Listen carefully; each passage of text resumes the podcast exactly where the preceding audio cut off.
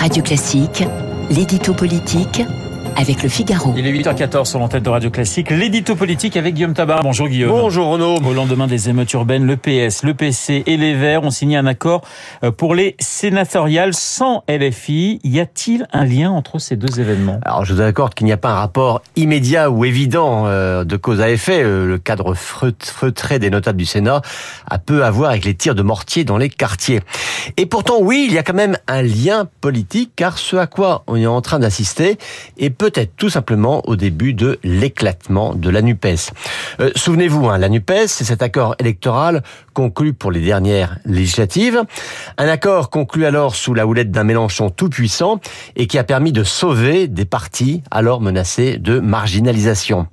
Or, même s'il ne s'agit pour l'instant que des sénatoriales, le PS, le PC et les Verts viennent de s'accorder sur des listes d'union sans LFI. Vous le voyez, en un an, on passe de l'union par et pour Mélenchon à l'union sans, voire contre Mélenchon.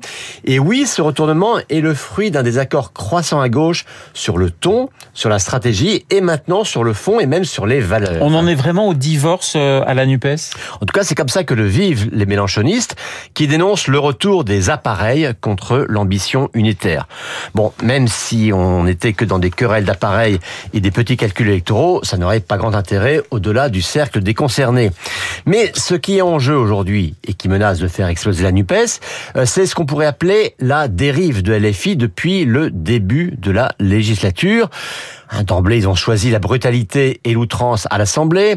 Lors du débat sur les retraites, ils ont franchi un seuil. Hein, Souvenez-vous euh, du, du soft assassin, etc.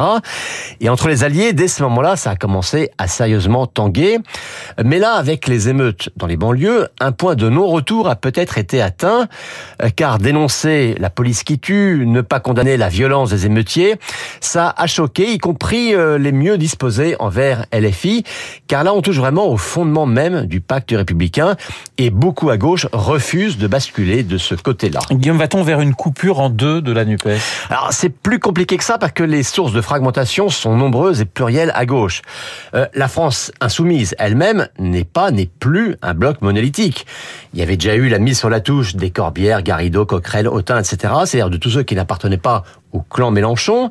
Il y a ensuite les secousses provoquées par l'affaire Quatennens. Et puis il y a maintenant surtout le match qui vient entre Jean-Luc Mélenchon et François Ruffin, et qui n'est pas uniquement une bataille d'ego ou une guerre de génération, mais bien le choc entre deux visions de la gauche. Et puis de l'autre côté, du côté du PS, on voit bien qu'un autre match est engagé entre la direction d'Olivier Faure, hein, qui avait cédé peut-être un peu vite aux exigences de la NUPES, et les tenants d'une social-démocratie qui veut élargir une gauche de l'après Macron. Vous le voyez, à gauche, les turbulences ne font que commencer.